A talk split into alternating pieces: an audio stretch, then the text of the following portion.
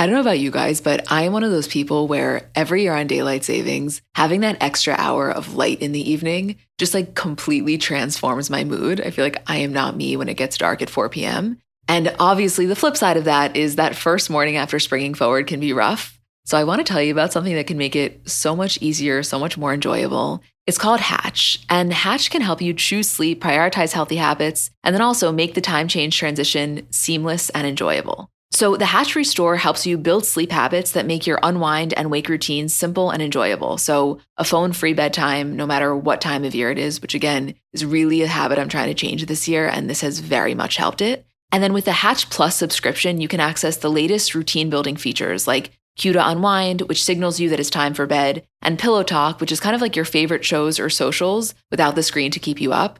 For me, that's like such a wonderful feature because it helps me unwind, but not in a way that feels unnatural. It's kind of like the benefit I get from scrolling my phone without scrolling my phone.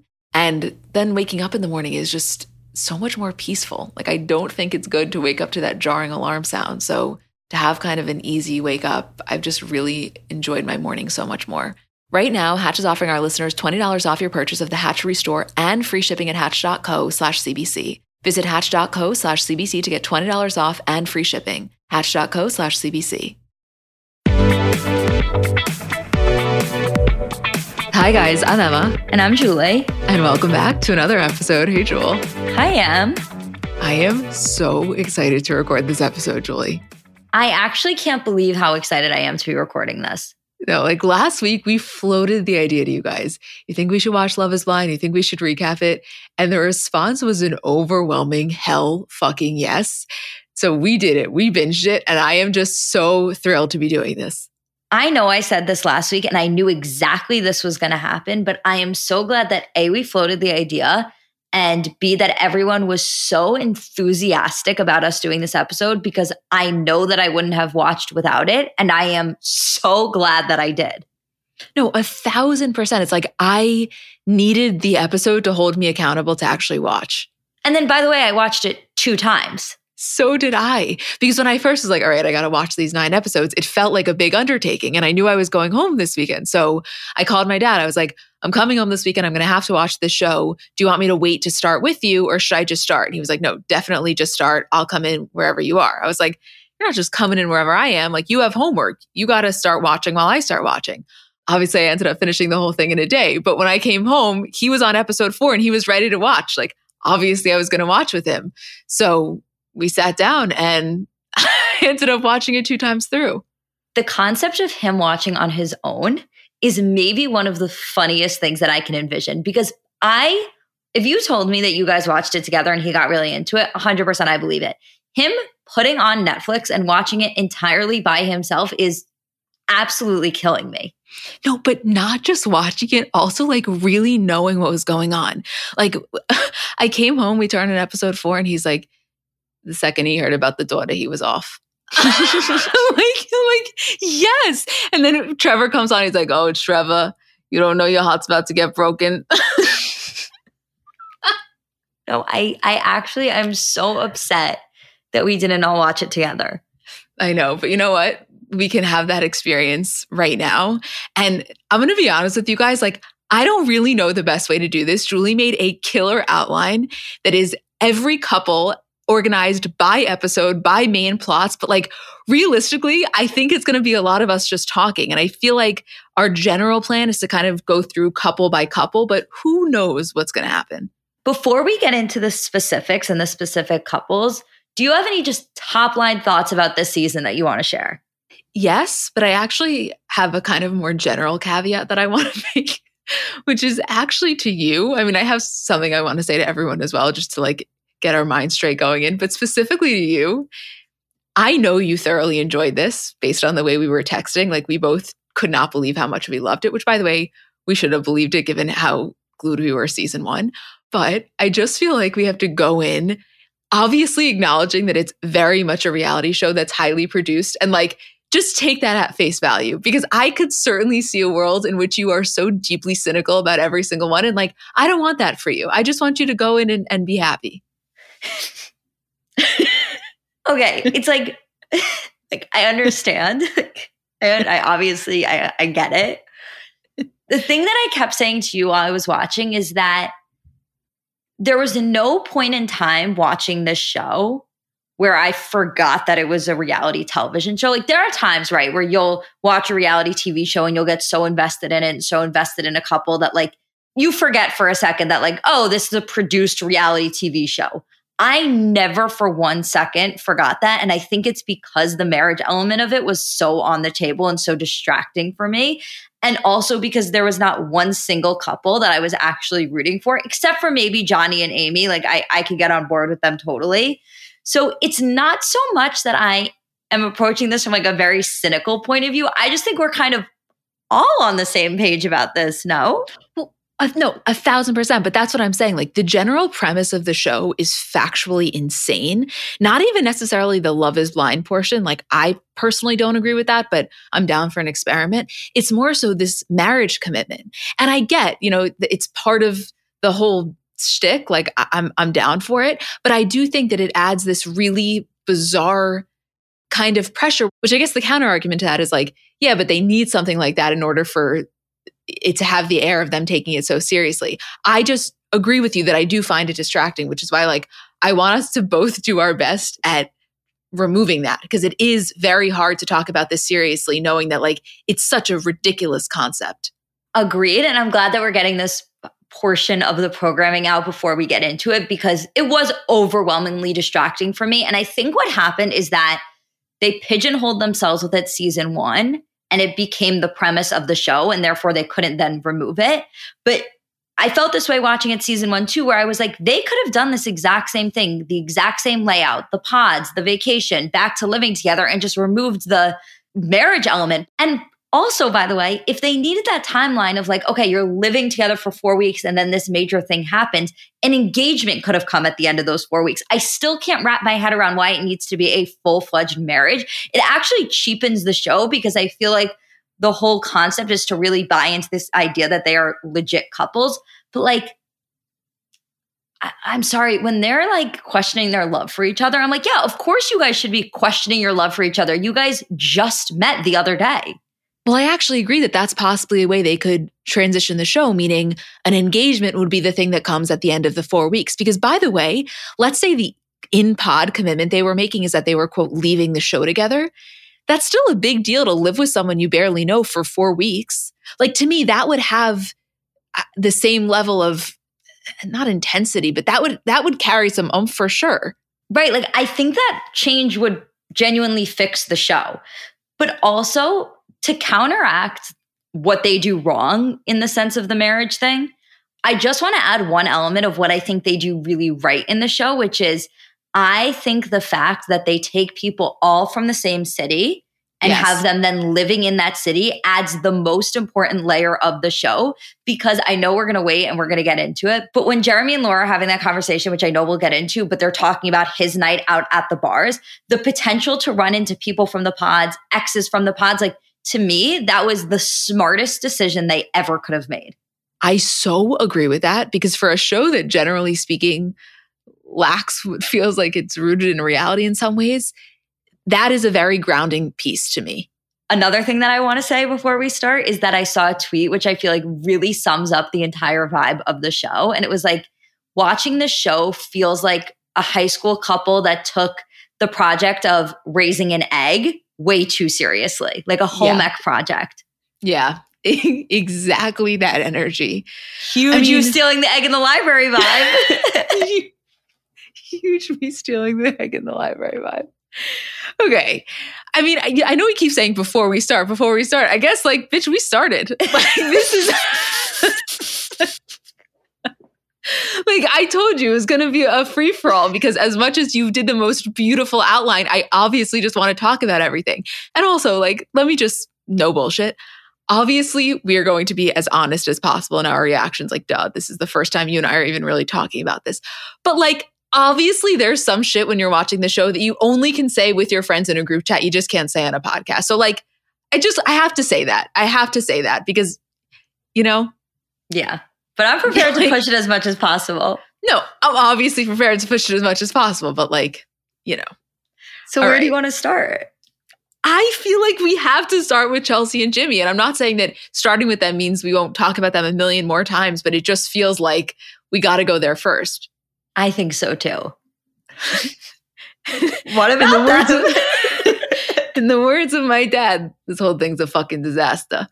And that is exactly what is happening here for 1 million reasons. I think you know, let's just take it back for a second. Obviously, this isn't going to be a recap. If you're listening to this, you watch the show. But like, I do feel we have to go back to the pods for a moment to say, up until Jessica mentioning her daughter Autumn, I do really feel like they were pretty even.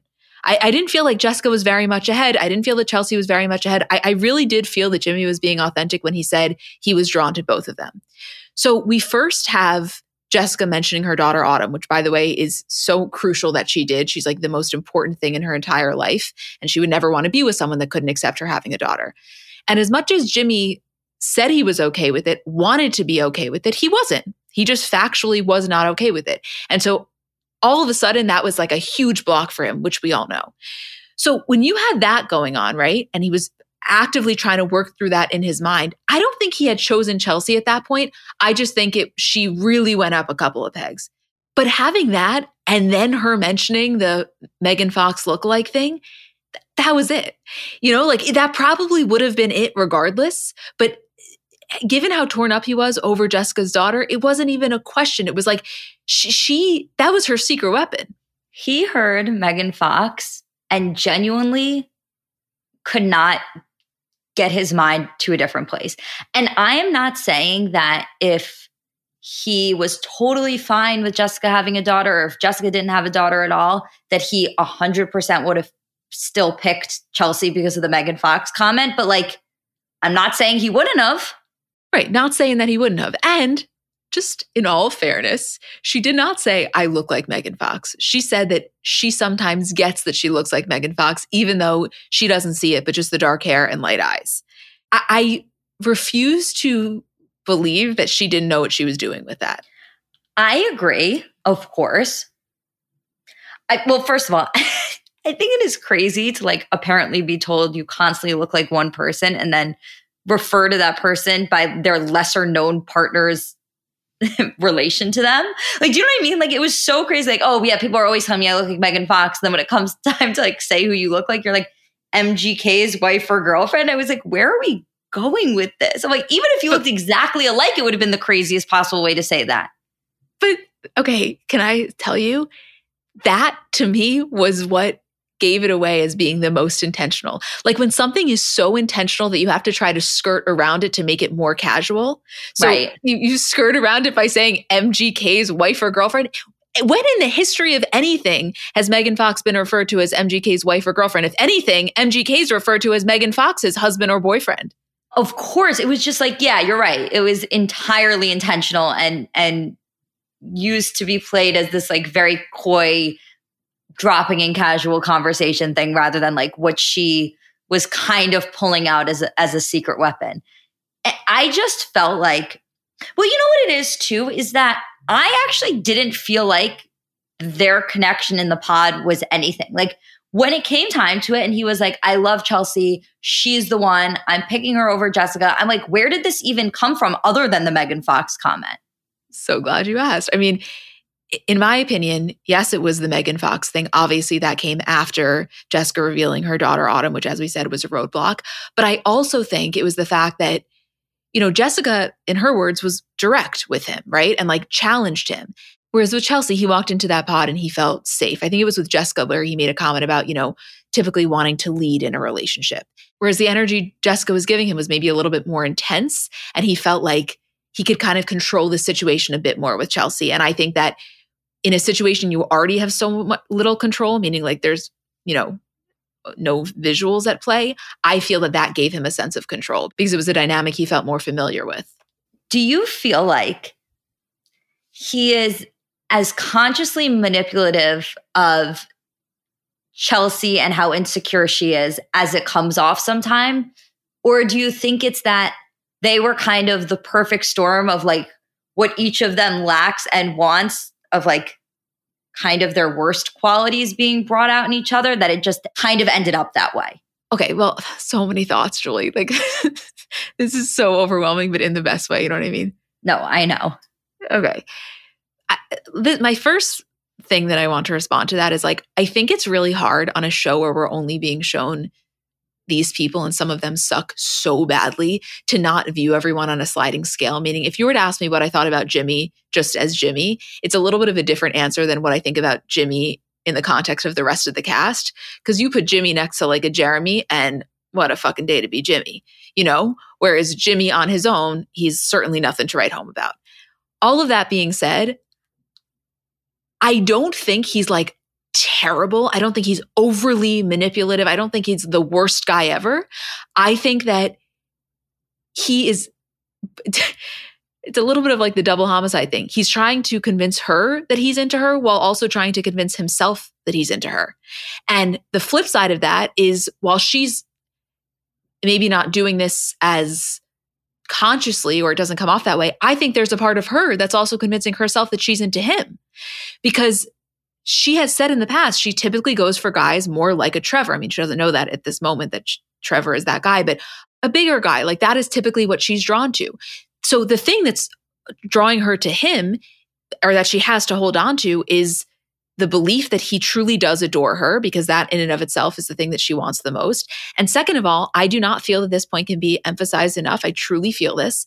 The fact that at this moment, she's the only one here that knows what Jessica looks like. And I think for her, it was a, a major confidence boost that she quote beat out Jessica. And I think it's it's the combination of those things that is also taking place. I don't know if that fully answers your question, but that's partially what I feel is going on because you know, when when Trevor says if I asked you first, would you have said yes? And she doesn't respond. And he says, that's not so great, you know, for Jimmy's sake. I, I fully believe that if Trevor were to have asked her first, she would have been right there. Yeah. I, I don't know. I, I, I can't fully tell with them. I think just what the issue with with them is is that they just bring out their worst qualities in each other. And I think that he can clearly see how, I mean, anybody can clearly see how deeply, deeply insecure she is. And that was one of the harder parts about watching too, is like it's hard to watch somebody be their most insecure self on television because a lot of times when that insecurity comes out in a relationship, it's not until you're like looking back or you think about certain comments you made where I feel like you understand the full extent to the way like the insecurity takes over you. And so I feel like it's the kind of thing with Chelsea where like in the moment she knew she was having these feelings of extreme insecurity. I don't think it's until she's going to watch it back where she's like, holy shit, the way that this overtook me is overwhelming to see. Like to me, that was so hard to watch. And I think that something with Jimmy is that the far kinder approach to Chelsea would have been to be honest with her and kind of just cut things off. Maybe when they got back from vacation, maybe while they were on vacation, being a little bit more honest. Like to hear him say I love you in a way that is just like so insincere, but saying it to somebody who so badly needs to hear it for their own self-worth was like I was like, I have to, I have to stop watching this. It's overwhelming. And I think that I don't think he is consciously manipulative, but I think he was consciously aware of what that was doing to her. No, I agree with that. I mean, like I said, I think it was both of them actively convincing themselves that they were as into it as they were, quote, supposed to be, which again goes back to the earlier point of this unnecessary added pressure of the marriage thing. But again, I guess that's kind of just the magic of reality TV, and we have to remove that from the equation for a second. I do just want to say, because I feel really strongly about this, to the point of Chelsea being insecure, like, listen, fucking obviously, you know, it's you can see it so clearly. And even since the show has aired, she's gone on social media and she said, guys, I get it. Yes, was very insecure. It's been a year since the show came out. I have a therapist. Like I'm working through it. I think she used the term, you know, I'm a new woman now. Obviously, it's something she will have to continue to work through. But what I find to be really kind of unfair is like, yes, of course, you're watching this and there is a piece of what's going on that is very cringy. At the same time, I don't know when being so insecure became a quality that one gets like villainized for. Like the way people have taken that and made it as though she's this terrible person for being so deeply insecure is so bizarre to me. Like, yes, it obviously makes it for a little bit of secondhand embarrassment. But like, think about how much harder it is to be having that than just to be witnessing it. You know, like people are so fucking mean about that. Meanwhile, like, look at what some of these guys are doing. Well, the reason that villainizing that is such a strange response, I mean, it's a fucking bizarre response in general because it is not worth villainizing by any means, especially in the way that Chelsea portrayed it. But I think it's an especially weird response because it's not like she was doing something that she was unaware of, right? It's not like we as the audience are picking up on this attribute that she has and being like, ooh, she doesn't know it, but like she's so she's so insecure that it's it's causing all of these other ripple effects to occur. Like she was very, very tuned into her insecurity. And I think she constantly was trying to combat that by saying exactly what it is that she needed. The the where her problem was, which is directly associated with the insecurity. And so it's not like you can have this expectation of her, but like she needed to say, okay, I'm not getting what I need out of this. Like I'm a deeply insecure person. I need to feel validated and you're just not validating me. And instead of trying to tell you how much I need to be validated, I'm just going to remove myself from the situation. That's where, you know, things got a little bit sticky, but she certainly didn't do anything wrong. I also think there's a point where like the pendulum swings too far, meaning obviously communication is so important and expressing what you want and need is a huge thing. But it gets to a point when you're expressing something that you need that you feel should be so second nature to the person that it gets into the territory of just like feeling dehumanizing. You know, like she was communicating things to him that if he truly, fe- I, I feel, if he truly felt for her the way that he was acting as if he did, it wouldn't have ever needed to be a conversation because it would have happened naturally. It wasn't happening naturally because he wasn't truly into it. By the way, the same way she wasn't truly into it. She was into the idea of him being into her. I don't believe she was so into him. No, by no means. She was, well, okay, two things. She was into the idea of him being into her and choosing her over somebody else she was also into the idea, like when she's sitting with all of her friends, and she's like, Yeah, he was the hot commodity. Like he was dating so many people, and then he picked me. Like that entire concept, even if it was done, quote, blindly, the entire fact that he went through this whole process, he was considered, quote, the hot commodity, even though it was really just her and Jessica, and then came out the other side wanting her was like, that's all she ever wanted. So it was one thing to let him go, it was another thing to let the being chosen go. Yes, it, right, exactly. It wasn't so much about him, but that's what she was feeling so attached to. And also, and I know we are so jumping all over the place here, but I just need to go back to the reveal for a second because I think there you could really see that insecurity manifest itself in terms of some of her physical reactions. Because again, this was the first time that analyzing the body language between the two of them was even a thing. And listen, do I think she was genuinely so excited and wanted to hold him and kiss him and hug him? Yes. And also, I really felt that there was a part of her that was like keeping him so physically close as a way to delay him from being able to observe her fully. And I, let me be super fucking clear. I'm not, that's not like me saying that as me. I, that is what I saw with her. Every time he, they took a step back and he, you know, wanted to like uh, observe her for the first time, I think that was highly anxiety provoking for her because then when they sit down, the first thing she's asking is, you know, are you happy? Are you happy? Do you like, like, am I what you expected? She really needed that. And I, do I think that she would have needed that regardless? Absolutely.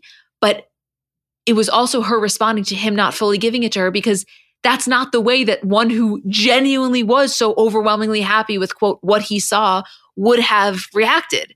So it was like such a lethal combination that was so, I felt really painful to watch.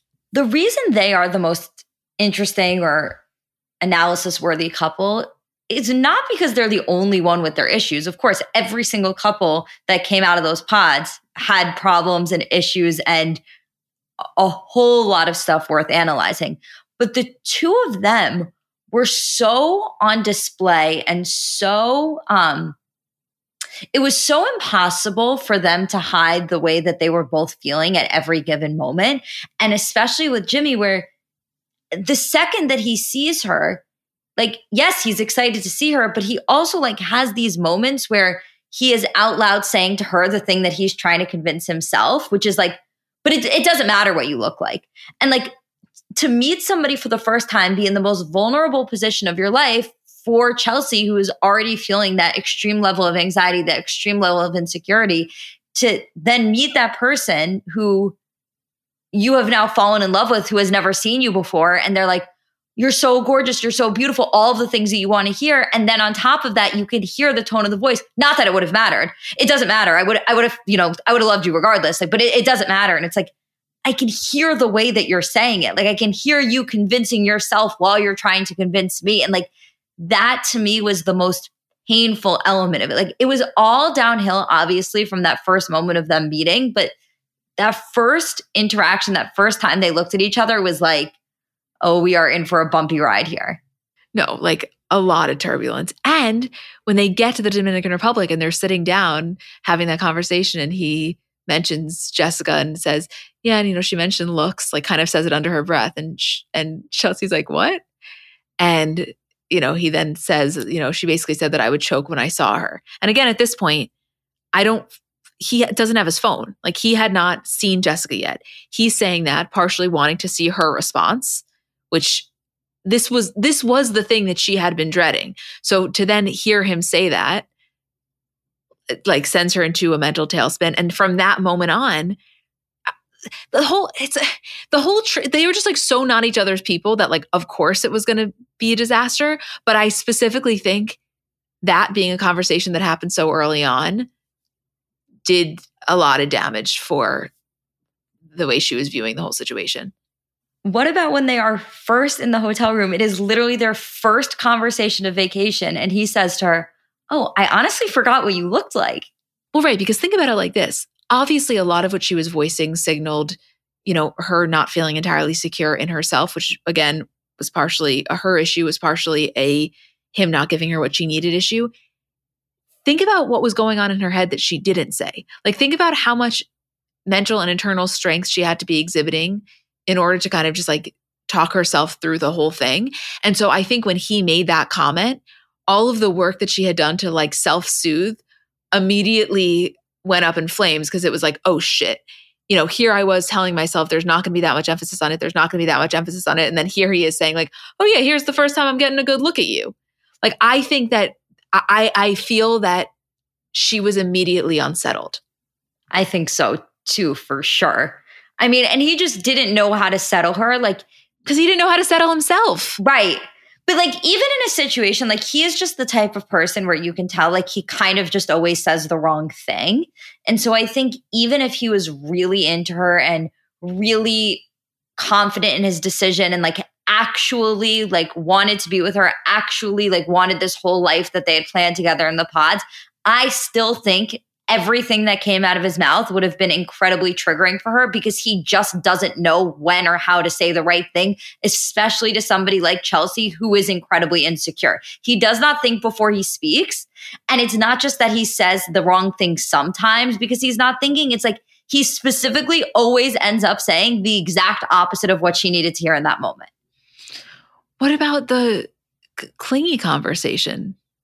Well, what about the fact that before that clingy comment is even made, they're talking about Jessica and him seeing Jessica, and he's like, oh, "No, I, I, like it wasn't really like that." He, the Jeramey just showed me her picture, and like he said, "Dude, she looks like a Kardashian," and like I just, you know, I just saw it. Like, oh my god, like why are you going to say to her, "I saw her picture," and somebody else said she looked like a Kardashian? Right. But that is why I'm saying to you, we saw the way she actually reacted. Imagine what was going on in her mind. And by the way, what would have been going on in her mind no matter what? And then there's cameras there.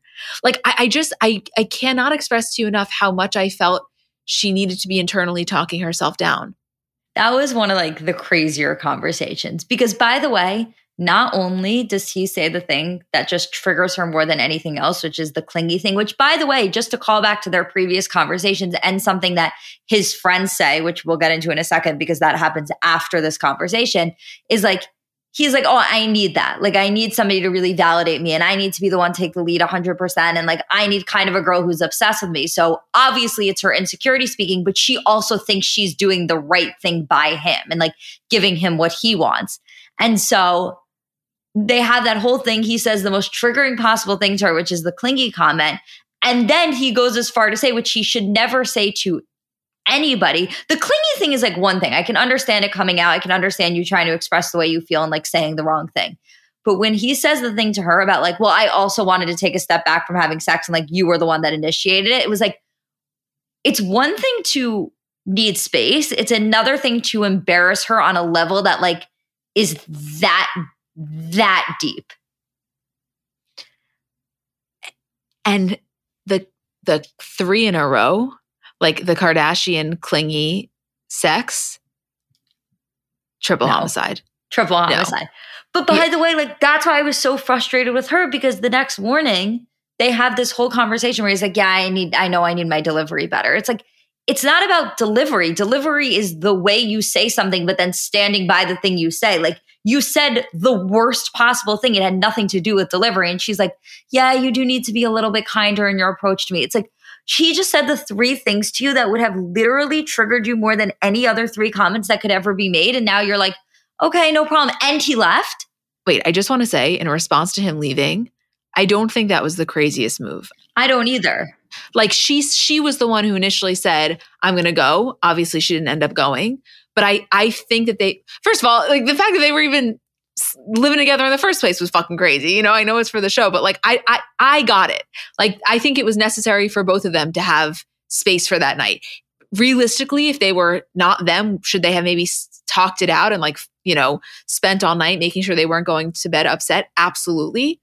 But these are people that met each other what 2 weeks ago? Right. Like I do think if you get into a fight with somebody you met a week and a half ago, like you should probably leave a hundred percent of the time. and they're the one that you know gives the idea of maybe needing space for the night i don't think it's the craziest thing to go back to like your great studio apartment that has a washer dryer in the closet like i was fine with that in the scheme of things that wasn't making me mad i i want to say because like i think sometimes we it is our tendency of course to i don't want to say side with the woman but like of course we see it from a woman's perspective and and can so deeply feel some of what she and not just her just in general some of what the women on the show were feeling and expressing and like you never want another woman to experience those shitty feelings like from a man that you ever have. So i there's like a lot of empathy there in a way that i don't believe men can have towards women and specifically i mean the way she's been dragged on social media and like yes she seems to be handling it well but i think behind that exterior it's gotta hurt because you're just a human being all of that aside like i have a lot of compassion and empathy for her and also, if I'm calling it 100% like it is, I also think she happens to be very annoying in the way that she delivers some of what she says. I have no problem with her being emotional. I completely agree. Never apologize for those emotions. I think it's great that she expresses how she's feeling. I never think she should hold it in. But also, there is a part of her that I believe is just like, yes, a little annoying in the way that she communicates. It's not a, you know, no one's killing her for it. It's not a terrible thing. But I, I, I if I'm gonna be hard on him, I also want to acknowledge, like, I, I can understand feeling annoyed by her at times. Of course. I mean, like literally, of course. I mean, that's why the dynamic was so interesting to observe because it wasn't 100% a situation where you were like, this guy's the fucking worst. Like, yeah, he is the fucking worst, but also like she was no walk in the park either. No, I don't. I don't think. I don't think either of them were, you know, so great. If I'm being my most honest. And by the way, what a bizarre thing to introduce her to his two girlfriends, who he's only known for two years. Who, by the way, in the preview for next week, we see her saying, "You slept with her. I know you did." And of course, the show is setting it up to make us think that it's Jessica. I could be wrong, but I, I just think there's no way. Like, I don't think. I just don't think Jessica's doing that. I, I feel like she's saying that about one of his friends. What do you think? I put that in the notes that I think it's one of the friends too. I mean, by the way, when they go for this meeting, it's his two closest friends, keeping in mind that this is like their version of doing a family meet. So it's like the two people that he is picking that are the closest to him for her to meet during this. And she's like, Oh, how long have you guys been friends with him for? And they say two years. I was like, Get the fuck out of here. And then, by the way, they're sitting there and they're like, oh, we raised him right. Like he's our brother. I'm like, you guys are fucking lying. Like you guys obviously have known each other for two years. You obviously don't feel that way. Like there's a little bit more here. That's God. There's no way that it's about Jessica, right? I don't think there's no way. I just think they're very obviously setting us up for it to be the case. I mean, listen, here's the thing. The one thing that I will say about this season is that I think overall they do a much better job with the editing than I would have expected. And I think the moment that everybody's pointing to in terms of that being the case is when you have AD and Matthew in the pods. AD somehow starts falling for Matthew. You like kind of start to believe that maybe he has this like separate side of him that like AD was able to crack. And then all of a sudden, Amber comes into play. He's saying all of the same stuff to her, but you've never seen a conversation with Matthew and Amber. So it's like the plot twist of a century, where it's like, I look back at the moment, I look back at some of the other editing decisions they made, and I'm like, oh, they've done an excellent job so far with the way they have progressed this story along. And so I do think that potentially that fight was some artful editing, but it is going to come back to be one of the friends. Wait, no. I'm sorry if we're on the topic of AD. I have to tell you, the moment when Clay found out that Matthew was the other guy, I think was one of the funnier moments of the entire season. Like, she, he no could no no no no. She could have said anyone else. The fact that it was motherfucking Matthew, he was like, I know, I know you did not just say that. No, the way that I felt about it was like, I never support a man yelling at a woman. Like, I never support him getting angry. However, that was obviously the correct reaction. Like, if I was him, I would be, especially Clay, who is objectively the best looking person in the pod. So it's like, for him to hear that the girl that he is the most interested in that is having these amazing conversations is also falling for this other guy. And it's like okay who am i up against? Like let it at least be trevor. No it's fucking matthew like serial killer one of two. By the way how they casted two serial killers on this show is beyond me beyond me, beyond me. No. You're going to tell me there are background checks and then you have Matthew and Jeramey on the show? You're lying. Who's your background no, check guy? Jeramey's Matthew with two Roombas. You realize that, right? That's the only thing separating them. no, because I know Matthew's got three. no, okay. Oh my God, I have so much to say. I have so much to say. I need to transition for a moment because, uh, listen, obviously, we're going to come back to Chelsea and Jimmy. Like, I think that that's just always going to be, I mean, for the rest of my life, I'm going to come back to Chelsea and Jimmy. I want to transition to AD and, and Clay for a moment.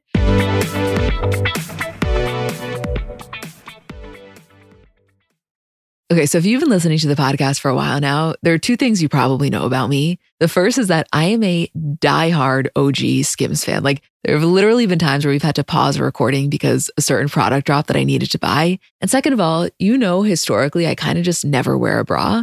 So, what we're talking about here is kind of merging those two things. Because listen, I'm going to be honest with you, I'm never going to be a daily bra wearer. It's just not in the cards for me, never has been, never will be. However, there's recently been more events and I've kind of had a lot of weddings and just there's sometimes you got to wear a bra. And when I tell you, Skims is changing the game for me because that same comfort that I talk about with the underwear or the loungewear, they did that with the bras. And recently in the past month, I've worn the Fits Everybody t shirt bra and the No Show Balconette bra. I had to wear that one to a wedding under a dress. And like, it was the first time in my life where number one, I wasn't miserable. And second of all, I didn't come home and just like immediately want to take it off, which I'm telling you is a foreign concept for me.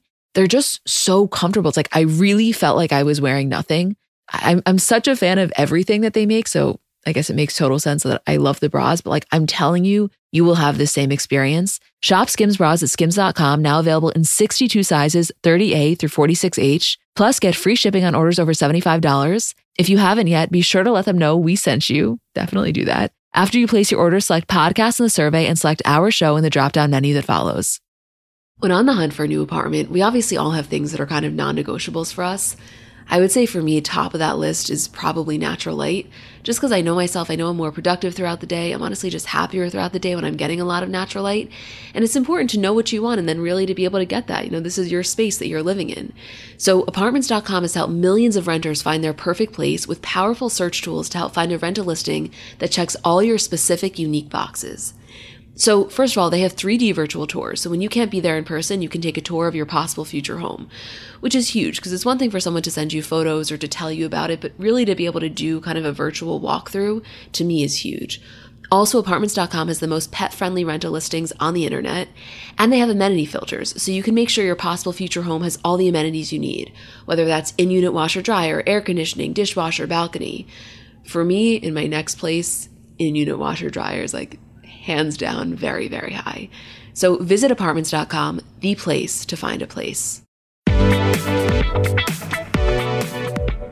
First of all, as far as I'm concerned, she's like the girl you'd want to be friends with the most, I think. I think so too. So I have so many thoughts because for whatever reason, I don't know, she was seeing something that not one of us was seeing. Like she had a connection with Matthew and like so be it. I have nothing more to say on that. Obviously, it didn't happen. But when the connection with Clay progressed, you know, on some level, I could understand it in that, like, they had good banter. It, it did seem natural. Like, there was a connection. But I, and I know that this is the thing that they both pride their relationship on the most the fact that, like, they worked through that issue in the pod. And, you know, he feels like she's making him a better man. And, and she feels so honored that he's willing to be a better man for her. But to me, I'm like, they have never even met and he's going off like that. I cannot, th- this is, you're, this you're coming from me, right? The girl who was rocked by Travis Kelce yelling at Andy Reid. Like, there's no fucking way. I've never even met you, and you're getting this heated. I don't. I don't. I think that there is a real issue with people, and specifically women, uh, equating like uh, anger with passion. You know? Yeah. Yeah. It's it's very I, I just wanted to be like to her, like, you are such a catch. Like aside from being beautiful and confident and f- so fun and just like has such a uh, ease about her. I just find her like forget about even with the guys. Just like you can tell when she's with the women, like that's the girl you want to be friends with, you know? And like you don't need you, you do not need to be putting up with this. Like I didn't want for any of them to the goal of wanting to walk out of there with someone go above being treated the way they deserve to be treated, which obviously we find out later on when they're in the Dominican Republic. And she says, like, you know, I, I still don't feel like I'm deserving of love. And I recognize that a lot of that comes from her childhood trauma and the way her dad treated her. And obviously, you know, losing her dad. And, and even though she, to her, she didn't feel that was that upsetting, but just the entire idea of like that piece of her life not being fulfilling and then being gone. Like, I, I understand what she was saying, but I also wanted to be like, this does not need to be your reality because frankly, he's not a bad guy, but he certainly does not deserve you. It's so interesting because the role that the Matthew of it all actually played in the clay of it all can't be ignored. Whereas she immediately recognized, right, that Clay was somebody where it followed a very typical pattern of her relationships. Like the jock, the smooth talker, like all of those things she immediately recognized. It's not like he was talking to her and she felt like she was falling for somebody new. It was like immediately the second they started talking, she was like, I like him, I'm attracted to him, there's amazing banter, but I also recognize this pattern of behavior. So then what happened is she also has Matthew where she's like, oh wow, here's this guy. I've never dated anybody like this before. Like, I've never gone for the nice guy. I've never gone for the guy that I had to like break out of his shell that like is seemingly so harmless. Maybe this is the way to go. Then when her attempt to deviate from the norm completely backfired, it was like this moment of, okay, well, this is why I, I stay with my typical pattern of behavior. Like I knew I was right to feel this way. I knew I shouldn't have gone for something else the thing that both Matthew and Clay weirdly have in common is that they both picked up on this piece of AD that clearly exists, which is that I can fix him. And so with the Matthew thing, it was so far gone. She didn't even want to attempt to fix that because he hurt and betrayed her in a way that was almost made her question who the person she almost fell for was. But with Clay, it was just enough to like, okay, I'm going back to what I know to be true. I know what my norm is and I know where I feel the most comfortable. And then on top of that, I think I can fix him. And it was like, that was the perfect storm for her. Perfect storm. And let's not pretend like the, you know, I can fix him thing is not the most relatable thing ever. Like a lot of us love a project or think that we love a project or formally identify as loving a project and then had a situation that really fucked us over to the point where we never want another fucking project in our lives. Like it, you fall under some category, but I, I do think at times the idea of feeling like you can be the person to to help change this person can feel so enticing and breaking free of that pattern is the most liberating thing in the entire world i truly believe well especially when the other person is then validating what you are already feeling so it's one thing to be like i can fix him when the other person who you're fixing is saying to you like you are fixing me. Like I've never opened up in this way. I've never felt this way. I'm acknowledging all of these patterns of behavior. Like it's not just that you feel like you're doing something that is like exciting for you and you fall into that trap. It's like I'm doing it and it's working. Well, and also the fact that in the real world, it never happens this quickly. Right. It's like, wow, I fixed him in a day. right. Exactly. Most of the time, you're dating a guy for a year and then, oh, he starts going to therapy and now he starts this, that. You're like, oh shit, it's really working. This just, she's like, what, three days in? And she's like, oh my God, imagine what I can do in a year. You know? Right. And exactly. He, exactly. He was, you know, really, really validating that for her. And, and then he was in turn making and he was genuine in this. Like he wasn't bullshitting her. He wasn't, I, I, I truly feel that he meant this when he said like you know that that was the quality of hers that he was the most drawn to. First of all of course it is. Like here you have someone who is not judging your poor behavior and only there to support you and lift you up and make you feel confident and seen in moments when your ego is really getting in the way. Like yeah of of course that's what you know you love in her but it was being built up by him for her as though it was this like spectacular extraordinary quality of hers which like of course you're going to think so if you're him. You know what I mean? It like to me, what I want to say to her is like, the call is coming from inside the house. A million percent. And also the aspect of their relationship that we have to discuss is like, first of all, I do think that he's genuine in terms of like wanting to be a better person. Like, I don't think that he's bullshitting her. I don't think he's bullshitting himself. Like, I think he genuinely wants to be a better person, wants to you know, break down some of his barriers, be a little bit more vulnerable, be a little bit more open. Like, I think those things are very true. At the same time, he also wants to set the scene for like cheating is in his DNA and like it's it's gonna happen, but like it's not his fault.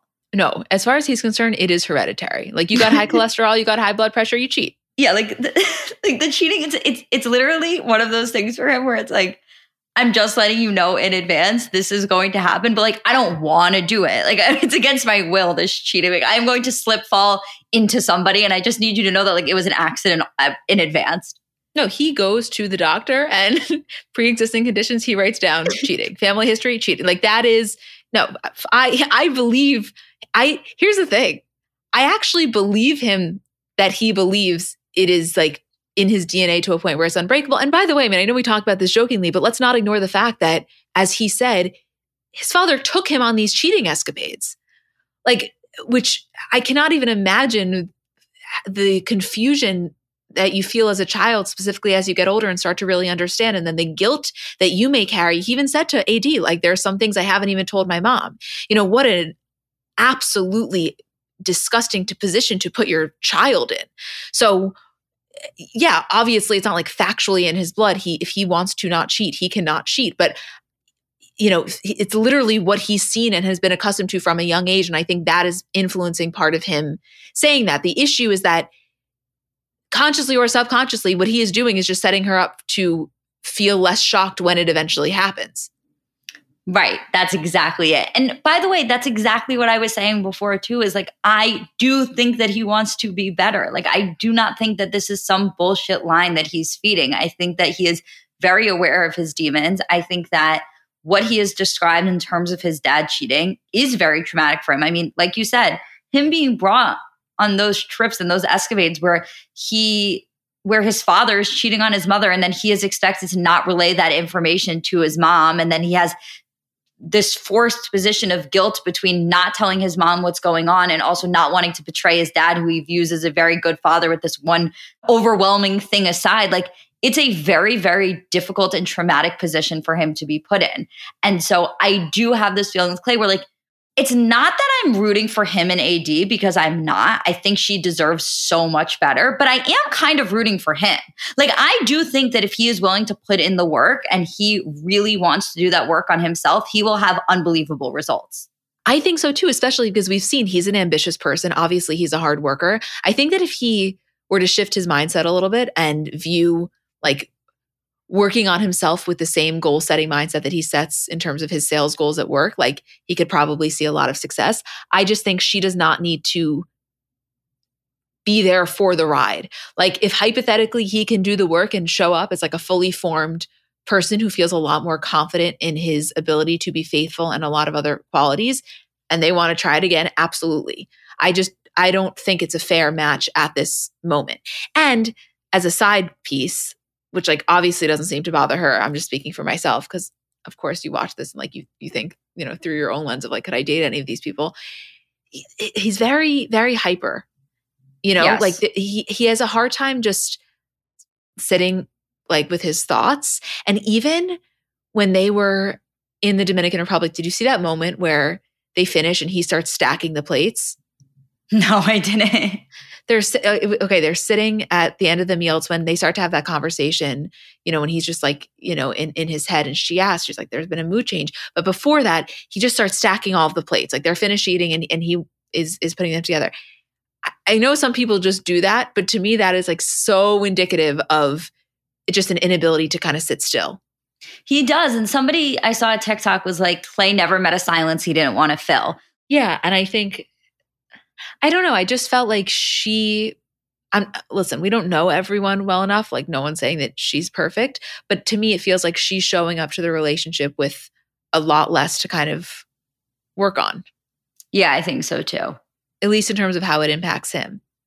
I, I really think so too. when they were fighting in front of his mom, though? I actually found that to be pretty honest. Like I actually I was happy that he couldn't control himself because his mom should see that. Totally. And it's one of those things where you're watching it and you're like, oh, yeah, let his mom see. But then for a second, you're like, wait a second, you guys only met two weeks ago and you're fighting in front of his mom and sister. Like, this is the weirdest scenario you could ever be in. And the thing that they're fighting about, again, is like such a logistical challenge. Of course, it's it's more deeply rooted than that It, you know, puts into question values and priorities and how you choose to spend your time, whatever. But like, yeah, obviously he's not going to choose you, who he just met a week and a half ago, over his job.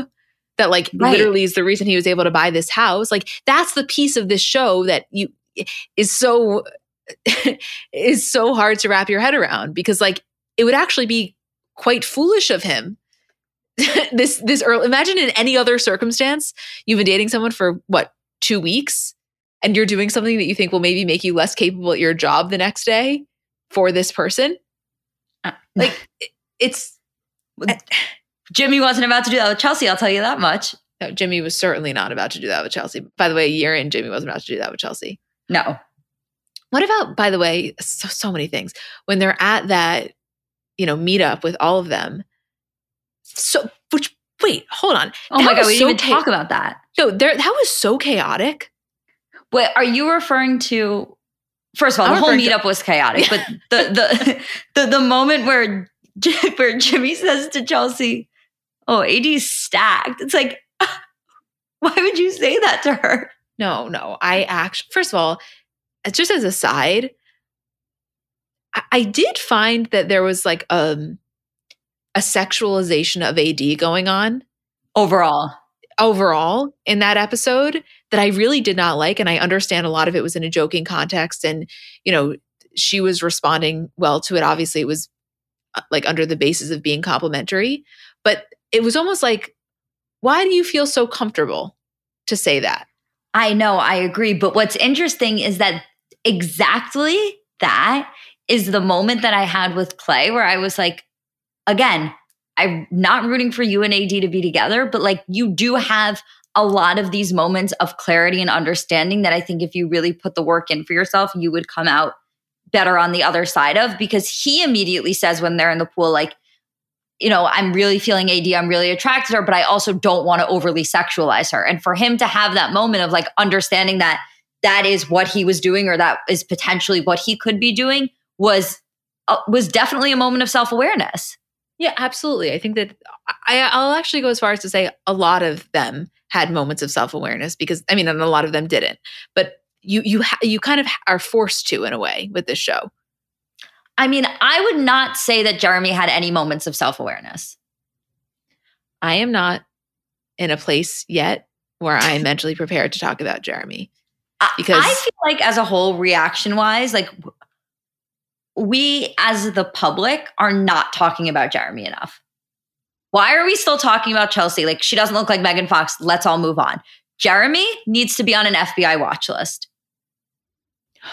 Okay. First of all, you know what? Let's take an ad break. Okay.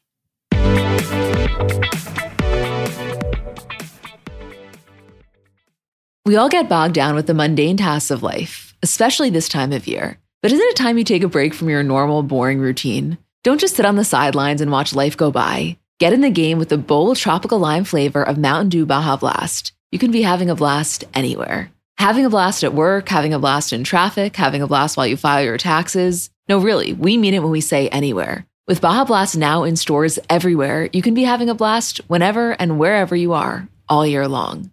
So what are you waiting for? Pick up an ice cold Baja Blast today at a store near you. And for a limited time, with every purchase of Baja Blast in stores and at participating Taco Bell locations, you can collect coins for a chance to get Baja gear or a Taco Bell deal. This swag is available for a limited time only, so don't wait. Grab a Baja Blast and start having a blast right away. No purchase necessary, open to U.S. residents 18 or older, subject to official rules at BajaBlast.com. Ends June 15, 2024, void where prohibited.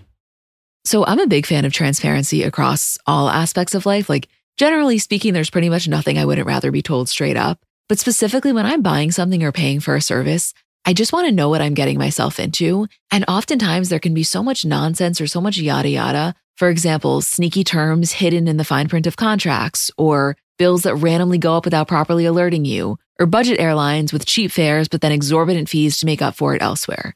And we just should not need to be dealing with this type of yada yada in our lives. And yes, you could read every single word of every single contract, and that's one way of avoiding it. Or you can go with a trusted brand like Metro by T Mobile that helps you to get ahead and not pull you back. That's right. You don't take yada yada from life, so don't take yada yada from your wireless provider. Metro by T Mobile has no contracts, no credit checks, no surprises, and nada yada yada, which honestly gives so much peace of mind. Like, you shouldn't have to compromise for an okay option with sacrifices when you really deserve that full transparency. Stop by one of over 6,000 Metro stores nationwide.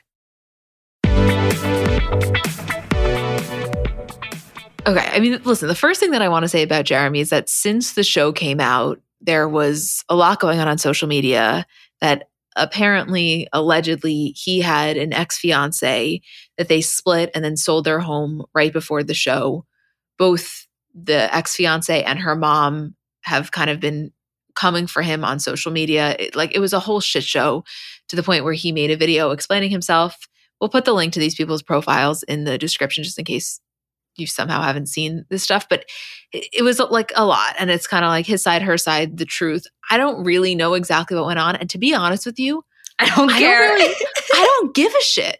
Like whether he ever had a situation going on at home or not makes this 0% more interesting to me. What we saw just on the show is worthy enough of like severe analysis. I could not agree more. So, Here's the thing. yes. I love when you hit me with the here's the thing. What's this bitch about to say? The one thing that I feel like we have to say to start is like, I got bad vibes from him immediately in the pod. Like from the second that he was uh, doing, I don't even fucking know, talking about statistics, I was like, bad energy here. However, I feel like the Jeramey that existed in the pod and the Jeramey that existed in the real world, while both not my favorite people in the world, felt like two completely different people. Well, the Jeramey outside of the pod just had more world to work with. But even like they look differently, like all of a sudden, the glasses went away and he was a different person. The glasses turned into sunglasses. Like, I don't know. It was just like one bad vibe to one bad vibe, but like a different bad vibe. It was very confusing for me, I feel like. Well, in his defense, she did kind of ban him from wearing glasses. Sure, her icks were glasses and Hawaiian shirts, which, like, listen, here's here's the thing that we have to be really cautious of, which I know it's very hard to do when you have such a strong feeling one way. We, like me and you and all of us, cannot fall into this pattern of like not being able to stand one person so much that then the other person gets glorified. Because Laura ain't no saint. She's not.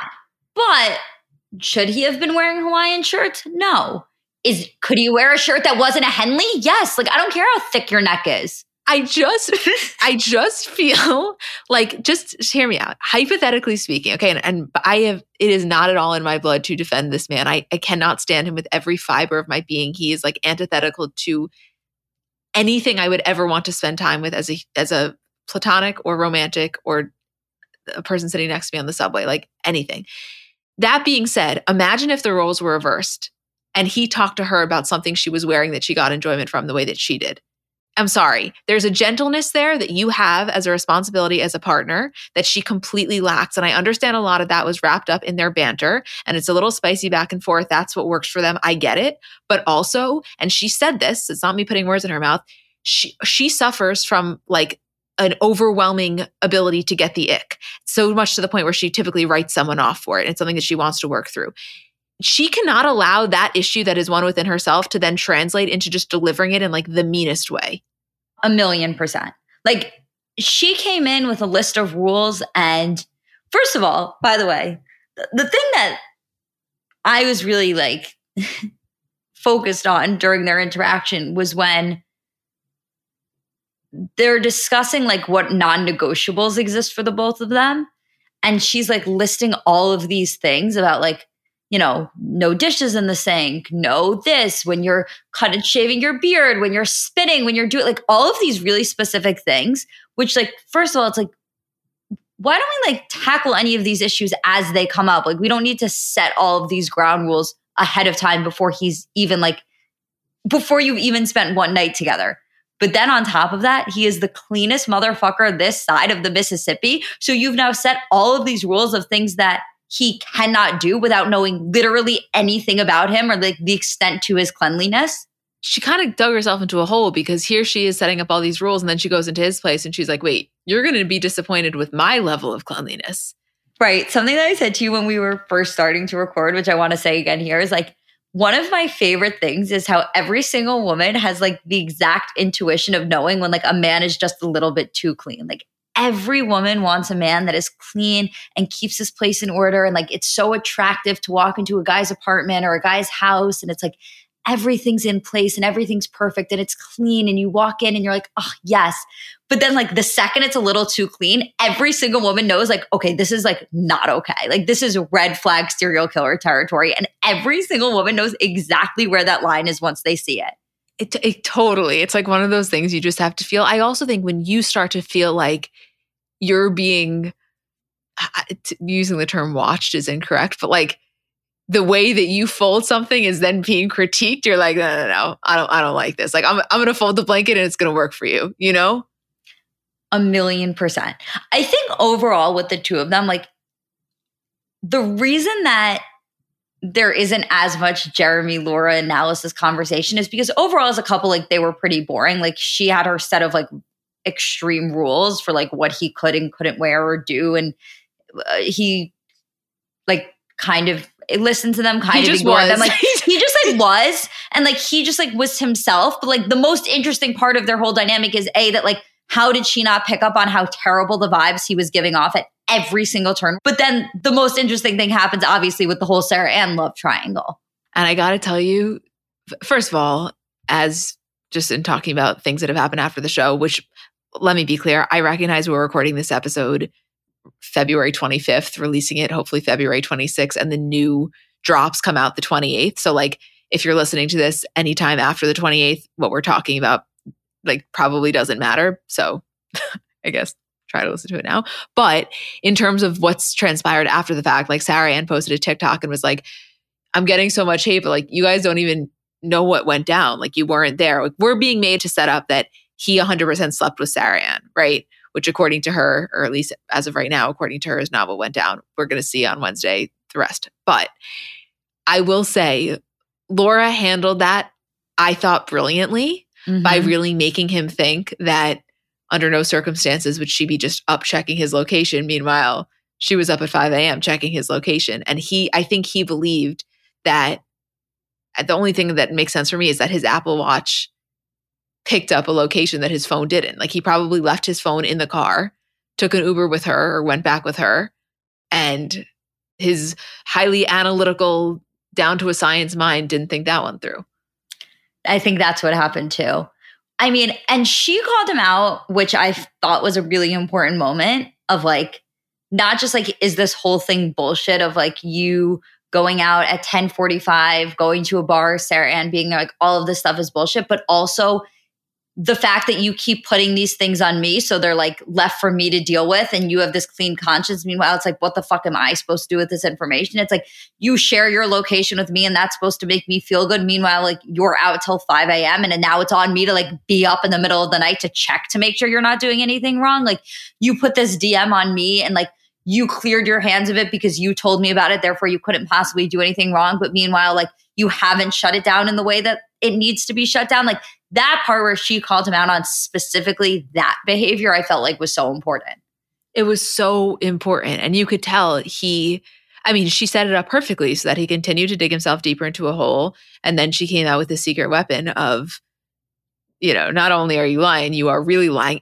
And going back to your earlier point about being so glad that the entire cast is from Charlotte, I saw someone who lives in Charlotte post a TikTok that was like, when you're from Charlotte and you know Lost and Found doesn't even have a parking lot, the bar that he said he was in the parking lot of. And I was like, oh, that is some local tea.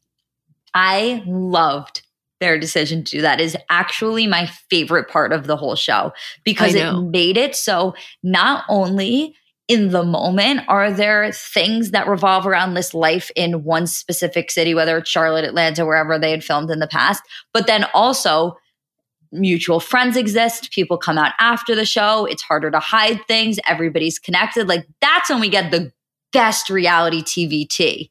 Totally. And also, I mean, listen, if I'm going to be honest, could I spend this entire time talking about Jeramey? Absolutely. I don't necessarily think it's the most productive use of our time. Like, there's a difference between analyzing and then just straight up talking shit and like, what, what, you know, uh, yes, yes, I guess. I mean, I've called him a serial killer like five times, but yeah, I agree. like, I, I mean, he even put put up a post. It was like, okay, we get it. Like, you know, and, and that's how I feel. It's like all these people at the end of the day, number one, they're human, and number two, if they weren't so terrible, we would not get this level of entertainment. So, like, right. thank you, thank you for your services. Uh, so anything that you thought about him, I thought about him too, if not more. But just moving on for a second what I think is really interesting is that pre the episode where Laura confronts him about the Sarah Ann meetup, she meets up with Jessica, right? And this was only at this point Sarah Ann had just sent the DM and he liked it. And so she's talking to Jessica about how upsetting it was, how, you know, she's not so mad at him for his reaction, but more so how dare Sarah Ann. And then it immediately transitions into the conversation about Jessica saying that, you know, she would want to have a conversation with Jimmy and would want to see Jimmy, which I mean, they're going to see each other because of the show. But the way that Laura was so encouraging to that as Jessica's friend, yet when she was on the opposite end of it, meaning the position Chelsea would have been in, she was so horrified, I think was a very interesting moment of like, hmm, don't love when it's happening to you though, huh? Exactly that. Yes. Exactly yeah. that. I by the way, I cannot believe I'm sorry. First of all, I did not think that Jimmy's voice was that attractive at all. But then the fact that they're having this conversation, Jessica can see what he looks like because he friend requested her and then deleted the friend request. And Jessica's like, no, like I'm still attracted. Like it doesn't matter. And like it's it's it's like about his voice. I would just like close my eyes and listen to him. I'm like, wait, girl, be fucking for real.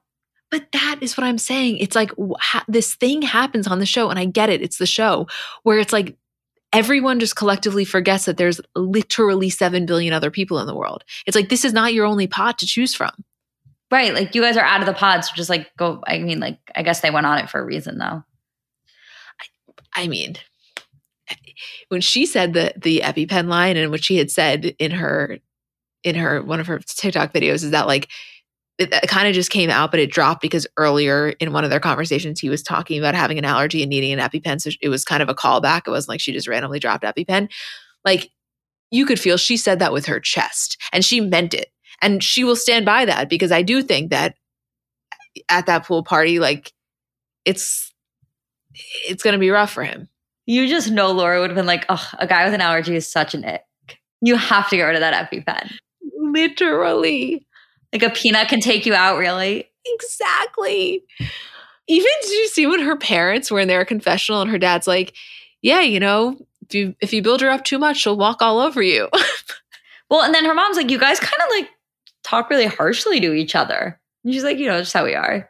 I feel that forget about the show, just like generally speaking, I maybe not the best judge of that dynamic because like I recognize banter is amazing. Obviously, who doesn't want that? And bickering, I think, in a lot of ways can be like a love language. But that type of like shading each other in front of people, I just like that. It's not my thing. It totally works for some people. It's just not my thing. So like, I am. I think I'm quicker to be like, I don't love that. It feels like there's like something else going on here when sometimes maybe there isn't. I just think in this particular case, it was coming from a root of like not really being able to stand him. I think so too. Totally. You know who we didn't even talk about? We didn't even talk about Trevor. We didn't even talk about a lot of people so far, and we're an hour and 30 minutes into this episode.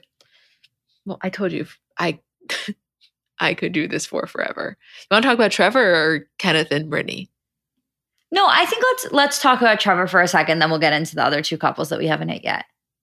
Again, he's another one where now after the show, apparently allegedly he had a whole girlfriend before and, and the sweet guy persona is not what it was. I it's not that i don't care about that. I i just think it's so much more fun to talk about like what we're seeing on tv i'm down to ignore the girlfriend aspect for a second. Just for purposes of this conversation because when we were watching it we didn't know that. What did you think of, of no i'm just like what did you think of trevor? Um i thought he was sweet and in, in touch with his emotions but like I wasn't like thirsting over him in the way everyone else was. What about you? No, I agree. So my thing with Trevor is like, first of all, I think he's a sweetheart. You know what I mean? Like, I girlfriend thing aside, let's pretend that doesn't exist for a second. From what we saw on the show, like I do think he's like mush on the inside, like adorable, very sweet. Was one of the brighter spots on the show, like hundred percent. The thing that I'll say about guys like Trevor is it kind of gives the same thing as like follow me for a second, different, but you'll you'll get what I mean in a second. It's kind of like the Matthew thing where like guys who are like, well, I'm the good guy. Like girls never go for the good guy, where it's like, you're not a good guy. First of all, Matthew, you deeply hate women. Like you're not a good guy, and calling yourself a good guy doesn't mean that you're a good guy.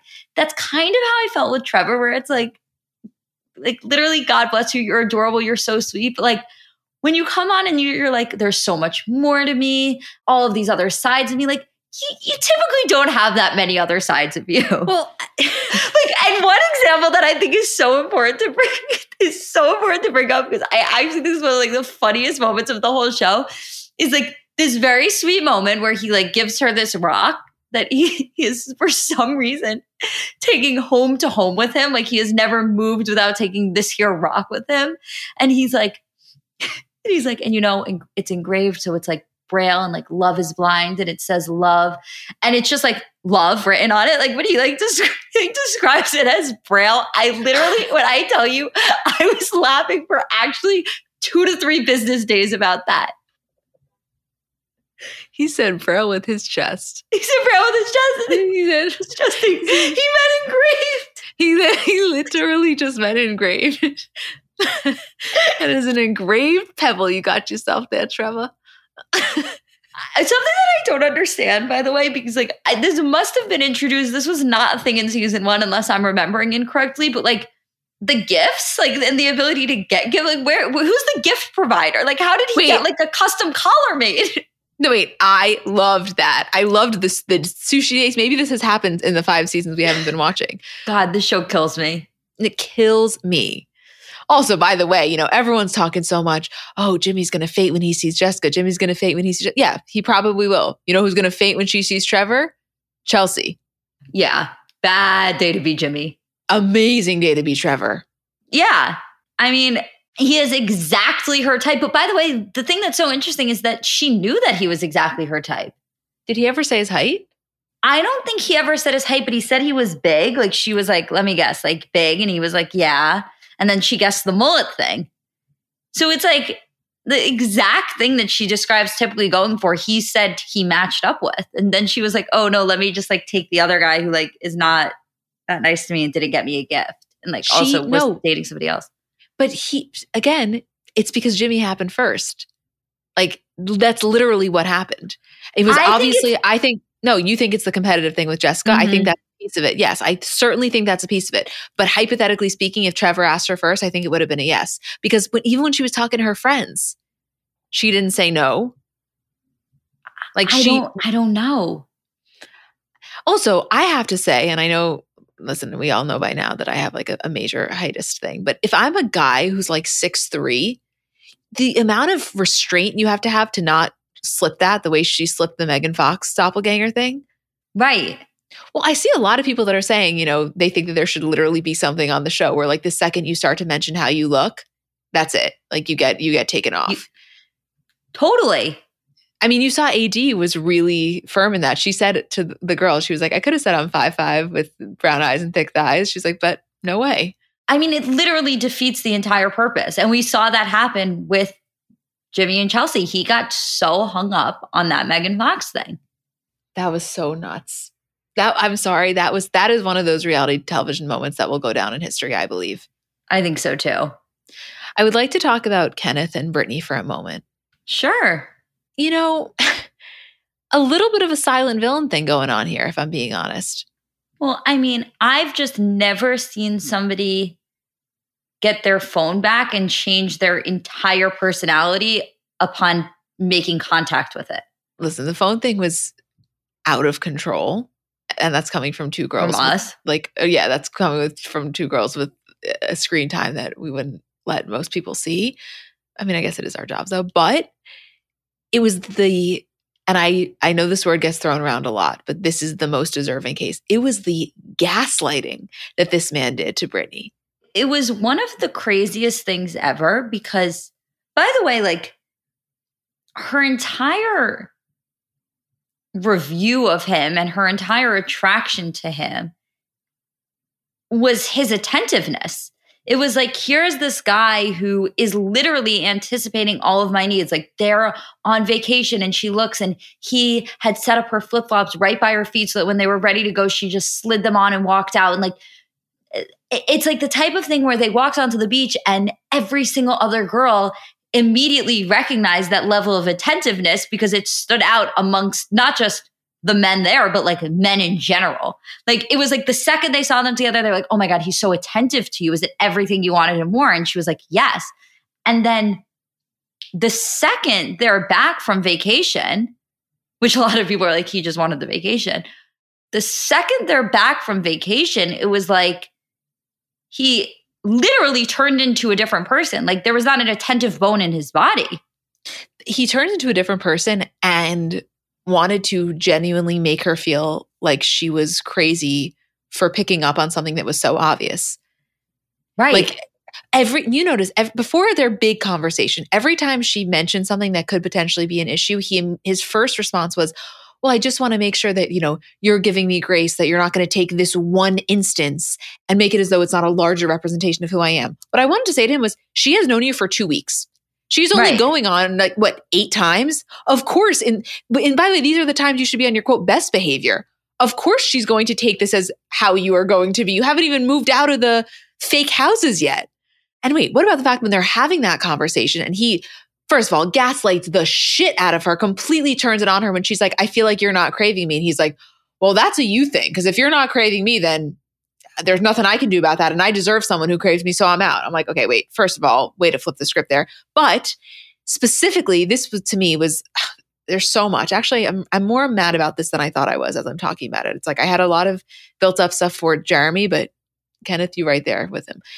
When she talks about affection being important to her and feeling as though, you know, while they're still being respectful in terms of waiting for marriage, like she would want some more of that. And she feels that he's not really reciprocating. And he cites waking her up at 1:30 a.m. and her not being receptive when she was dead asleep and he turned the lights on when she had to be up in three and a half hours. Are you fucking kidding me? I thought that was one of the craziest things I've ever heard another human being say.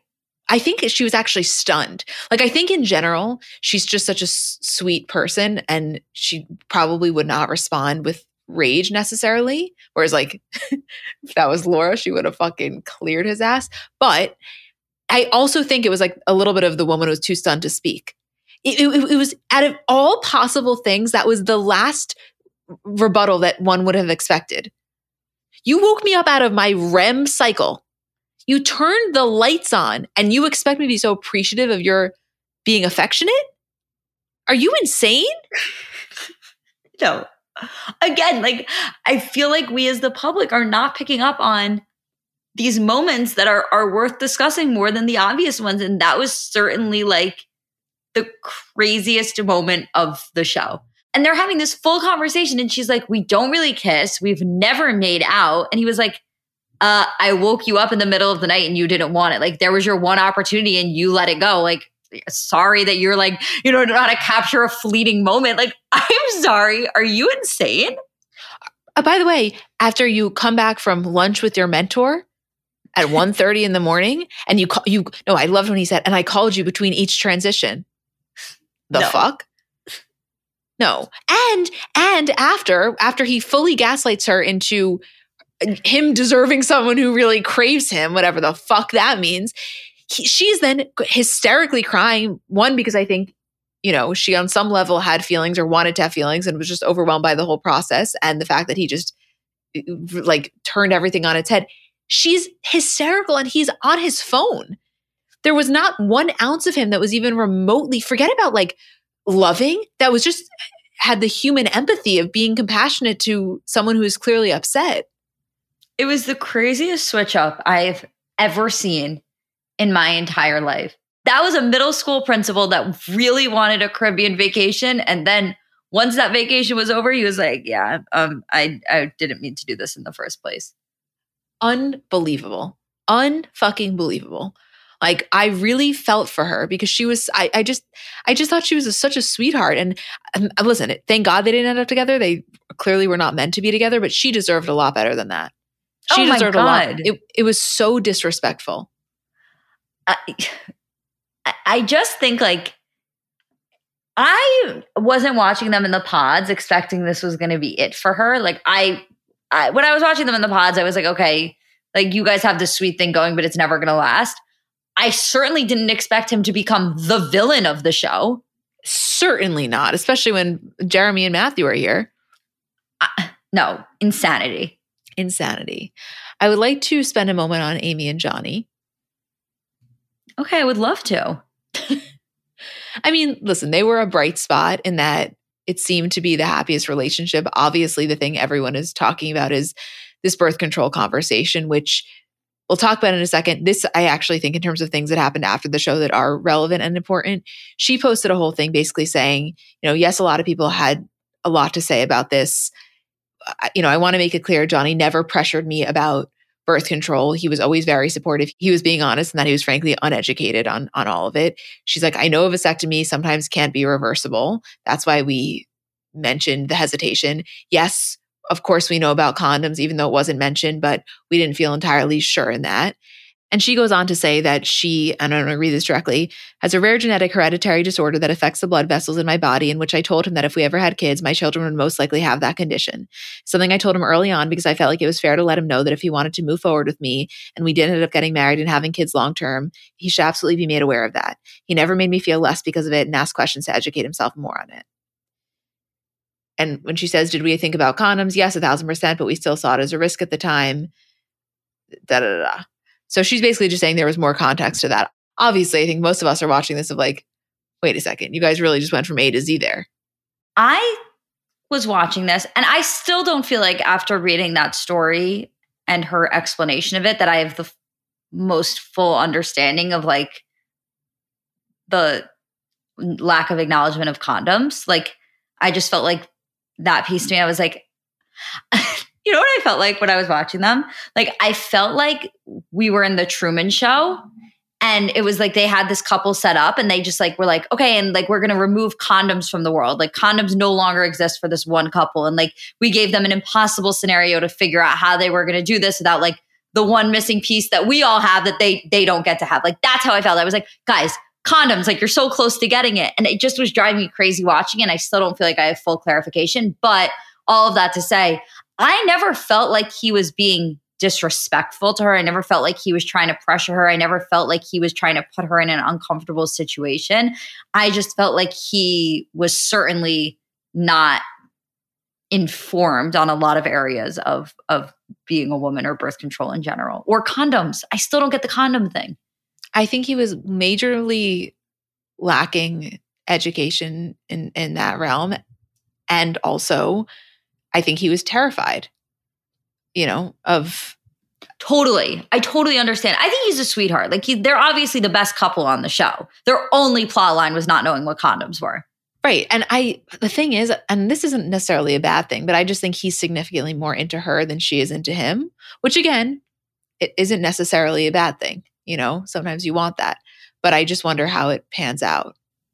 Yeah. W- wedding day wise. I thought his family was so sweet. His sisters were like, it was so immediately real, you know, and they just like immediately took her in. You could tell that they vibed. I think he was I think he's a sweetheart. I think she's a sweetheart. I don't I don't have anything bad to say about either of them. Other than, by the way, forgetting about like any of us as viewers, forget about the context that she added, because of course that's necessary, but just watching the confusion we had.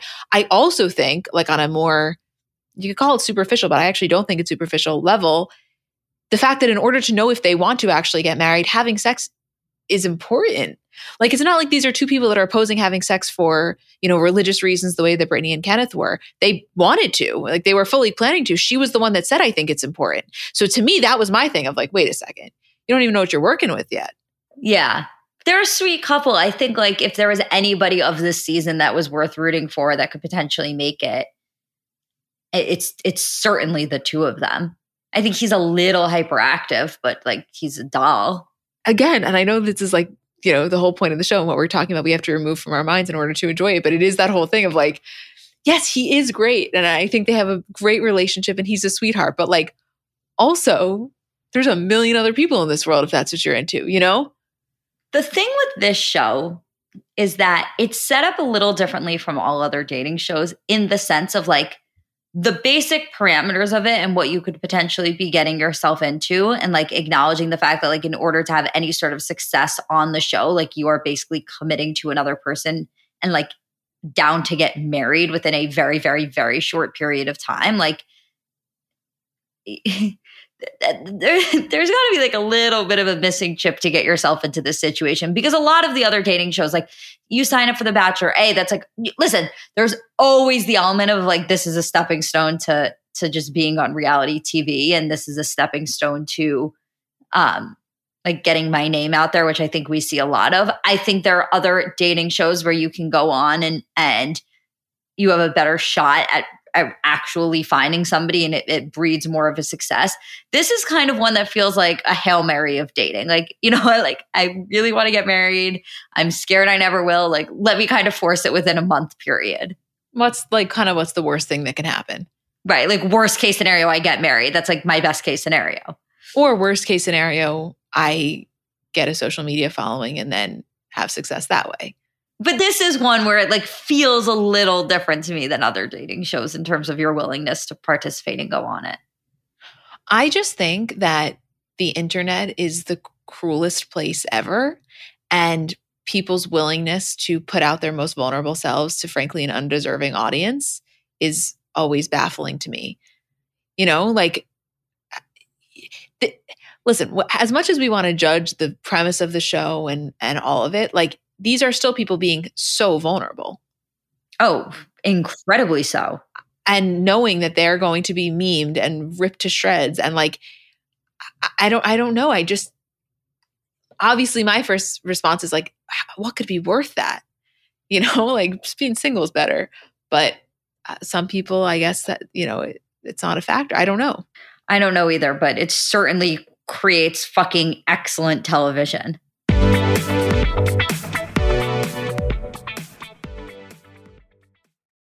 Okay, so imagine the softest sheets you've ever felt, and now imagine them getting even softer with every wash. Told you guys about this company before, but I'm going to tell you again, and I'm honestly not going to stop telling you because they are the best sheets on the market. In a recent customer survey, 96% said that Boll brand sheets get softer with every wash, which I didn't take that survey, but if I did, I would have been in the 96% because I am telling you, it's like you've tried them at first and you can't believe that they could get softer, and then they just continually do. A lot of things I like about this company. First of all, they're made with the rarest 100% organic cotton and are completely free from toxins. Second of all, they're buttery soft, but also breathable. So they kind of work in any season. They have over 11,000 reviews, 30 night worry free guarantee. So you can wash, style, and sleep in their sheets for an entire month. And if you don't love them, you can send them right back. Their signature sheets come in 13 versatile colors in all sizes. So from twin up to California King. I have them in the color stone. I have the color mineral. I have a waffle blanket. Like I got a lot of things from this company and everything is just quality. I so badly need you to try them so that you can understand what I mean. I'm telling you, I've gotten these as gifts for so many people and everyone I know is hooked. Sleep better at night with the softest sheets from Boll & Branch. Get 15% off your first order when you use promo code CBC at bollandbranch.com. That's Boll & Branch, B-O-L-L-A-N-D, branch.com, promo code is CBC. Exclusions apply. See site for details. So there are obviously so many different reasons that a person would want to learn a new language. Maybe you have an upcoming trip, or maybe you just want to pick up a new skill or hobby, or maybe you're like me and at one point you were almost fluent in Spanish and then you kind of lost it and are trying to get it back. Whatever the reason, I want to tell you about Rosetta Stone, which is the most trusted language learning program available on desktop or as an app. And it really immerses you in the language that you want to learn, which again, for me was Spanish. And I was kind of relearning, I guess I could say, because I really do feel that when I was abroad there, I had it so much better. And my dad would always tell me, if you don't use it, you lose it. And I kind of lost it. So, first of all, number one about Rosetta Stone, they have been the trusted expert for 30 years with millions of users and 25 languages offered. Second of all, it's fast language acquisition. So, they immerse you in many ways. It's no English translation. So, you're really learning to speak, listen, and think in that language, which for me, that's when I always could feel it clicking when I noticed myself really thinking in the language. It's an intuitive process. So you're picking up a language naturally, first with words, then phrases, then sentences, and it really is designed for long term retention. Also, speech recognition. So they have a built in true accent feature that gives you feedback on your pronunciation, kind of like having a personal trainer for your accent. It's convenient. There are desktop and app options with audio companion and ability to download lessons offline, and it's an amazing value. A lifetime membership has all 25 languages for any and all trips and language needs in life. That's lifetime access to all 25 language courses Rosetta Stone offers for 50% off, which is a steal. Don't put off learning that language. There's no better time than right now to get started. For a very limited time, Comments by Celebs listeners can get Rosetta Stone's lifetime membership for 50% off. Visit rosettastone.com slash comments. That's a 50% off unlimited access to 25 language courses for the rest of your life. Redeem your 50% off at rosettastone.com slash comments today. Wait, the other thing that I wanted to ask you, in like a hypothetical world that we were ever doing this, obviously not with cameras, do you think that we would be good at it? Which I guess you have to clarify what good at it means. I don't necessarily mean in like actually finding a partner, but just the activity of the pods. How do you think we would be? I think you would certainly be better than me. I think that you would be good at it. And I think there's aspects of it that I would be good at, but overall, I don't think that it would be my my strongest experiment, the strongest thing to do for myself. I feel like we would both be really good at like asking a lot of questions, creating like a safe space that the person felt vulnerable in. Like that I feel is a shoe in. I think I would probably be willing to like be more open than you would be. Not that that's a, a good or a bad thing. I just feel like that's how it would go. But I'm just being honest. Like something that I was really thinking about if I was hypothetically doing this, it made it made me very aware of how much I value eye contact in flirting. That would be a big that would be a big problem for me. Like I think I I think in a in a situation where there's a guy that I'm feeling a sexual attraction to, I I like derive a lot of power from just like intense eye contact. And I think I would feel frustrated in not being able to, to do that. Right. So that's where we would have our issues. Where for you, it would specifically be like you would not last one second in that pod with the understanding and knowledge that the other person on the other side of it doesn't know that you have blue eyes. Like you would have to immediately tell them, even if it was like the risk of being kicked off the show, like you would take that risk. You would do whatever you can to subtly let that other person know that like they are in the they are in the presence of somebody with blue eyes. Like as blue as they can imagine they are in the presence of and like you cannot even fathom the idea that somebody on the other side of that pod couldn't know that my issue would be that a I would not be able to sit down for one second in that pod. I would be running around that thing like the little Energizer bunny. And honestly, I would get claustrophobic and have to leave. There's no windows in it. I would fucking hate being in that pod. also, I know for a fact that I, it's not it's not like I would have an issue opening up. I I wouldn't. Like full stop would not open up and then it's not like like you said like it's not a good or a bad thing. It's it's in the context of the show it's like you literally cannot do it unless you're willing to also open up. And like I just I wouldn't. And I also have to tell you that like something that I was thinking about a lot while watching is like I foresee a scenario in which I would like accidentally start lying for fun because I'm like, oh, they can't see me. I'm just like make up a different persona every time, and like I don't like that's like the best way to go about it. Julie, I'm so serious. I, I know you'll never do it. All I want for my birthday, my 30th birthday, is just a video of you in this experiment. I don't care who's on the other side. I just I need to start see lying it. and say that I had blue eyes. I need to talk to the production company that does Love is Blind so I can get a video of you in a pod. There could be no one on the other side. I need a photo of you in that pod. If Nick and Vanessa Lachey, if you are listening, this is my birthday wish. I need a photo of Julie in the pod.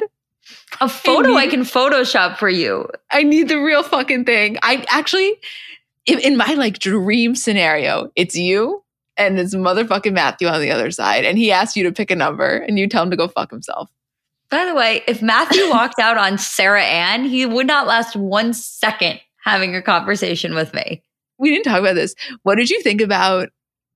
I think it was there were two times this was mentioned, or maybe more, but it was Jessica with Jimmy where she says like the electricity that you know she feels when he talks. In, I'm talking about in the pod, and then also the Sarah and Jeramey thing when they're talking about the sexual tension, which like is so hilarious because like you are talking to a wall, you know. But do you think that that's a real thing?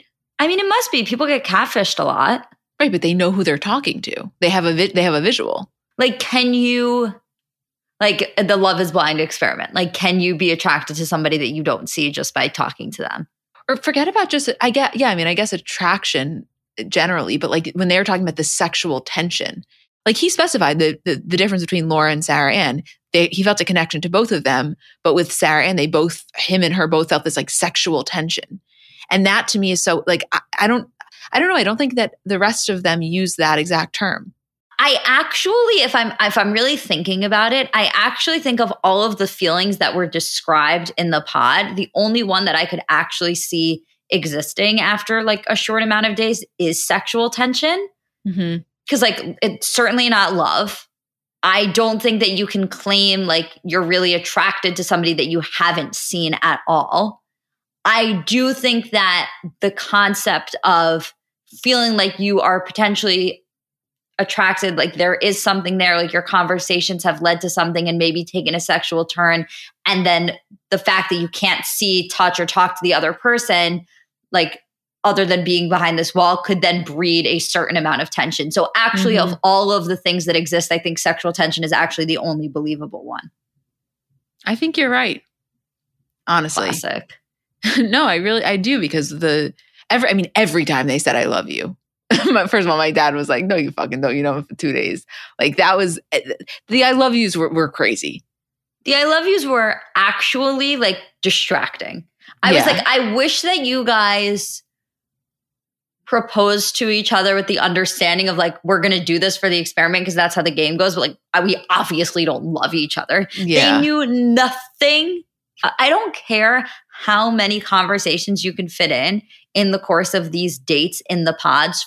You cannot know enough, full stop, that you like know somebody entirely and therefore love them. Like that was insanity. And that multiple couples were like, I love you. No, you don't. I thought what what actually was so nuts, and I know that it's not this season specific. I just like haven't watched it in five seasons. When they're let's say in the Dominican, for example, and like they're in bed together and they're an engaged couple, but like it's the first time they're sleeping in a bed together. And I think it was maybe Jeramey when he was with the It guys, and he was like, right, and he was like, it's so weird. Like I wanted to go further, but also like this is the first time I've met this person. Like talk about a, a uniquely bizarre situation to navigate for both of them.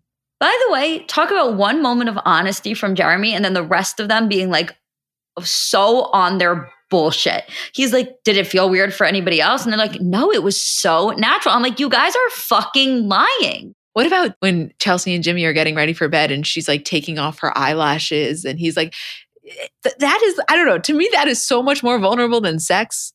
Your nighttime routine in front of a guy you just met.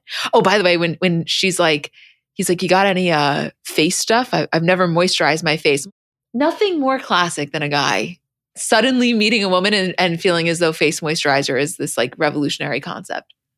And like they know to ask for it, which is also crazy. Like it's not like he looked over and was like, hey, what are you doing? He was like, oh, I'm in the presence of a woman. Like, let me have a little bit of face moisturizer. Like I've been dying to like ask. I like I haven't put it on my face or like used any sort of self care since like the last time I slept over a woman's apartment. Like you can just get it on your own. I know. I, I sometimes I think back the amount of guys that I've set up a full skincare routine for. And now what? They're just like glowing. Yeah, going for another woman. That's yeah, going up. for another woman. You have to stop doing that. That is not right. You should not introduce a man to Tatcha until you guys are married. Have sex all you want, but don't don't introduce them to Paula's choice. That's, that is, that is not a choice. Okay, Paula does not how, want that. I was about to say, how am I supposed to forbid someone from trying the magic of a Paula's Choice toner? No, I think that you have to be like fully, fully committed, exclusive. Like you're going to get married, maybe even living together before you give a man a skincare routine. A man should not be glowing for another woman because you spent the night at his apartment a couple of times. Well, there's a lot of men walking around New York City with that. That's what I'm saying. well, I think that you could also introduce skincare in stages, right? It's like, okay, like first time you hang out, like maybe you teach him about Hydro Boost to keep the tan. Then, like, you know, you're a couple of months in, you introduce Tatcha. Like, but Paula's Choice, I'm sorry, that man should not know about putting Paula's Choice on a cotton round until you guys have kids together. And right, a Sarah have a lip mask? God forbid. No, sorry, no. no. That's not, no. For somebody else's lips, I don't fucking think so. I don't fucking think so. oh my God. I know we missed a lot. Like I know we had to because this outline is how many pages? 14 12. pages. 14. Yeah, 12, 14, I don't even know. But what are you going to do? Um, uh, there's so much. And by the way, we still have more episodes. I know, it's crazy. We're releasing this whole episode that it'll be good for like 2 days. Like after Wednesday, it's who wants to listen to this? I can't wait to continue to release updates though. I am obsessed, obsessed to my core. Should I try? Should I try to play? Wait, hold on. I when I was watching with my dad, you guys, I was like recording. He was so vocal, like in a way that I wasn't expecting. Like because he, you know, you know, when it, uh, dads do this, but also I, I, in general, just men do this of like specifically with housewives, where it's like they act like they don't like it, and then you turn around and they're like standing up behind the couch. It's actually such a dad thing such a dad thing. And then all of a sudden they're like, this is so stupid. But then like one minute later, they have like an opinion. Right. So like my dad was locked in. I, rec- I recorded some of it. This is when he was talking about Jimmy and Chelsea. Still didn't know that he was gonna. He said he loved her, but he doesn't know if he want to marry her yet. Well. you know what the funniest part about this is? Mm. The next season's gonna come out. We're probably not gonna watch it. No, not unless it has this type of a following. Yeah. Well, thank you all for encouraging us to watch. Thanks for being on this journey with us. I know there's a million more things to hit on. If any of your opinions differ, I fully respect them because obviously my opinions could change tomorrow. And I think that's it. We love you guys so much. Thanks for listening and letting us do this, and we'll see you later this week.